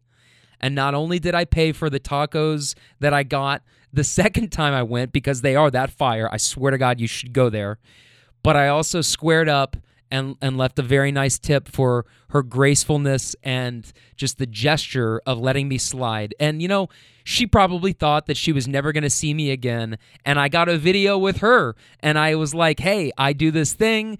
Would you want to get a shout out and can I put you on social media?" She was like, "Sure." So here was a video that we took. Angelica, why are these the best tacos? These are the best, best tacos Ramiro. Dices a pastor en lengua. The best. The best. The best. That's real talk, man. You heard it here first. Best tacos and cabos. Take it from my girl Angelica. And also, you gotta believe your vibe attracts your tribe, man. I'm just an international guy, man. I don't know who I'm gonna meet, but I know that we're gonna be friends. Unless they're a fucking hater, which I do have one more story about a hater on my way back home. So that wraps up Thursday. And I go back home. We wake up the next day on Friday and we flew back home as a family. I know it sucked. I had to fly home. And yes, it was a little bit stressful with them, but um, I'm on a Southwest flight, so I flew Delta on the way there. From now on, I'm, I'm only going to fly Delta, and uh, I, I will no longer fly Southwest. But on I'm on this, and, and and it's not even Southwest's fault. It's just a preference thing. I am a Delta guy, and uh, my family on our way back, they booked everybody's flight with Southwest, and so I'm flying back with them, and my sister and my brother and I on one of these flights we are seated in the very back row. So the bathroom and the flight attendant's little cabin is right behind us. And everybody knows that you're not supposed to stand and create a line for the bathroom. You wait until the light goes and then you get up and you go and you come back to your seat. And this is like day one shit, right? But I'm sitting here in the aisle in the very last row and this mother and her son walk back there and there's somebody that's in the bathroom and they're standing there for maybe like a minute or two and this woman is physically touching me she's standing in the aisle and her arm is physically touching my shoulder and i politely pull my mask a little bit away so that she can kind of see my my lips that I'm talking to her and I pause my music and I I very politely, I swear to God, I ask if they could find somewhere else to stand. I said, "Hey, could you maybe scoot up into that little space or just go back to your seat until the bathroom's open?" She got so pissed off. She bends down and she goes, "Well, he could piss on your lap. How about that?" I started laughing and I said, you know what? That response right there tells me everything I need to know about you as a person. To which she goes, she tried to say something about shut up and fuck you and go back to watching your video. And I laughed and I, I probably shouldn't have said this, but right before I clicked on my uh, thing to start my music again, I go, You're a bitch. And you know what she said? You're a cunt right there in front of like her six, seven, eight year old child. She called me a cunt. I couldn't believe it. And the flight attendant, the guy that's been taking care of us, I told him and I'm like, dude, did you just hear that? And he's like, no, what happened? And I told him, he's like, I am so sorry that happened. I'm like, dude, it's not your fault that she's a shitty person. I couldn't believe it. She literally called me a cunt. and her son standing right there. And all I did was say, Could you please go and sit down? You're literally touching me. Please go and sit down in your seat or just step into that area that they serve the drinks and they they get the carts and and where the the stewardesses and the flight attendants sit. And that's what she said. Well, he could piss in your lap. How about that? And I just, you know, again, just like the guy at the beginning of this trip I am not, well, I say I'm not. I am doing my best and I am giving every single ounce of energy it takes to constrain myself and not give people the reaction that they want and to meet fire with fire. And in that moment, saying what I said, you know what? that response right there tells me everything I need to know about you as a person. That's going to cut deeper than any name I could have called her or anything that I could have said because it's true. And the truth hurts. Like Lizzo says and knows best, the truth fucking hurts. Okay. And I couldn't believe it. And yeah, I, I did. I was like, you're a bitch. And she was like, you're a cunt. And that's when I just kept on watching my video or playing my music or whatever because I was like, obviously, this is just like not gonna. I'm not gonna fucking continue to engage because that's what she wants. She clearly wants a fight. I, I but I just I couldn't believe it. I couldn't believe it. And I turned to my brother and my sister and, and they couldn't believe it either. And I'm just like, it's just something about me, man. People either really love me or they really fucking hate me. And sometimes I am an asshole and I do deserve the hate that comes my way. Other times people just love to fucking hate me. And this lady and the guy in the airport, I don't know. I don't think the guy at the airport at the beginning of the trip hated me, but he was just trying to test me. So it's a different thing. This lady, she just spit her venom at me, and I just spit daisies right back at her. And I was like, you know what? I, I, I saw into your soul in that moment. I'm not impressed. And uh, really, no response to that other than that I'm a cunt. And uh, hey, cool, you know? That's cool. But that's um that's how the trip ended, man. And uh, when we got back, I spent a couple days just collecting my thoughts. Uh, it was difficult going from. I mean, I literally spent only two days in Louisville, going back as far as October 29th to December 3rd. I was gone the entire time. And I've talked about this before. When I came back from Europe, and when you come back from a trip like these trips that I've just been on, everything is new. You're meeting new people. You're trying new foods. Every day you wake up and there's an excitement. You don't know what's going to happen. But if you're like me, you know that it's probably going to be pretty fucking awesome and you're probably going to meet some pretty fucking awesome people along the way and get some really great stories out of it. Then you wake up with just this lust for life. And when all of that stops and you find yourself in a place that maybe you were leaving because you wanted to escape, or maybe you're tired of seeing the same things all the time, you need a change, or maybe you're just kind of bored, or maybe you're stuck, or maybe you're just tired of seeing all the same things and the people that you've seen all your life and you just you're ready for something else. Coming back after all of the things that I've talked about in these last several episodes it was tough. It was tough. And uh, finding all the words and structuring all of these thoughts to put into this episode took a long time. Not to lie.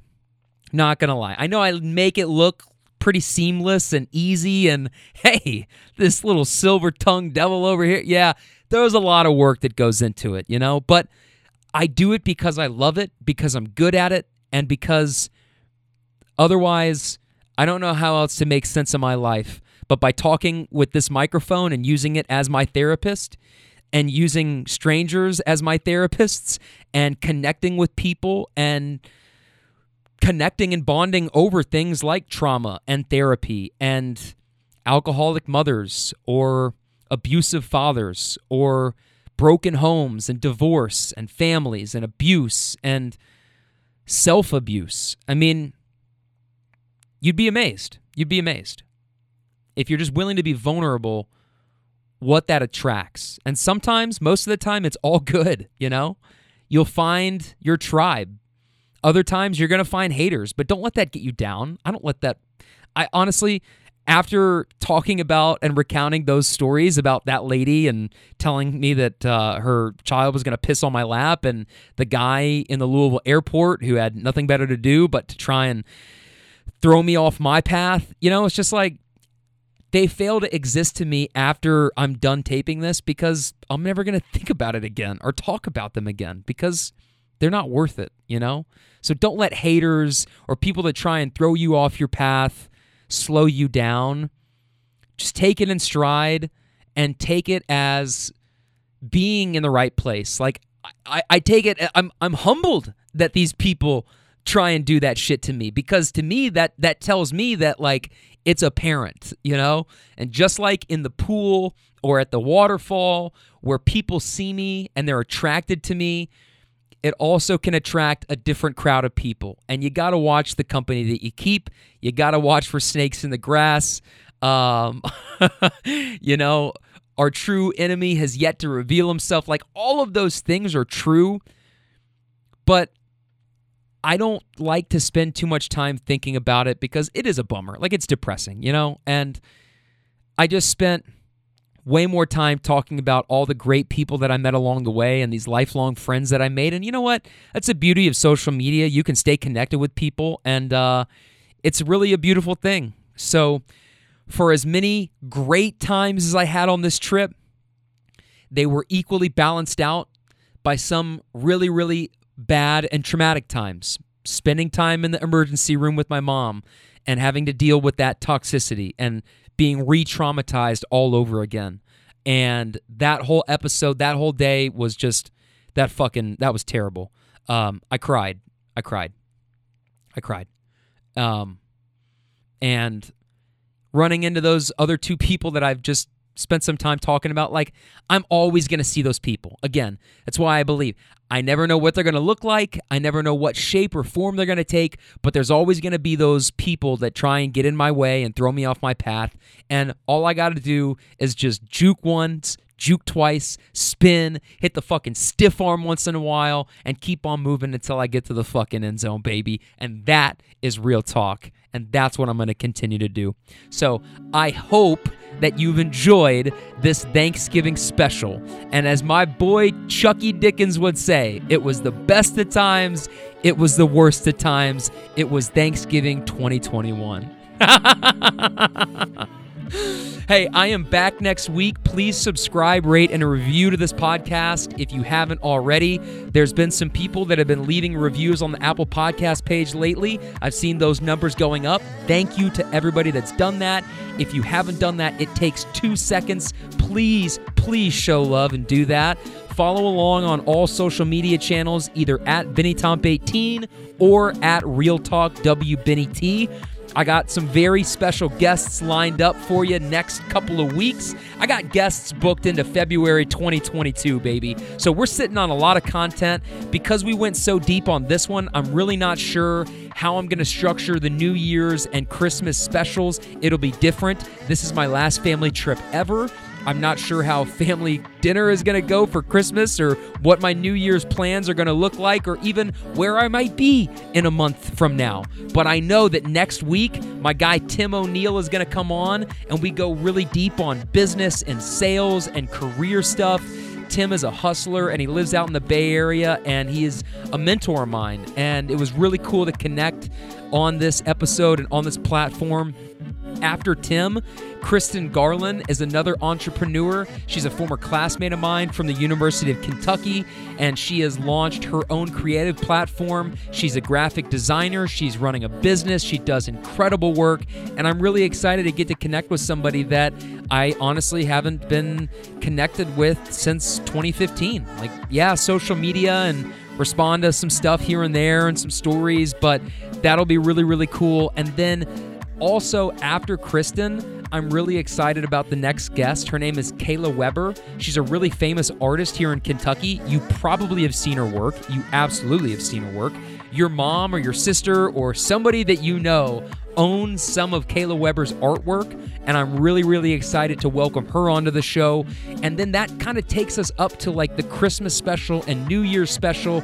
Once we hit 2022, I have a number of guests that are lined up. My schedule might be changing. I might have more good news to share with you soon. So you have to stay tuned and come back next week and see where things are at. Until then, my friends, be well. Happy fucking holidays. I love you. Thank you for listening. Thank you for riding with me. I am Ben Tompkins, and that is Real Talk.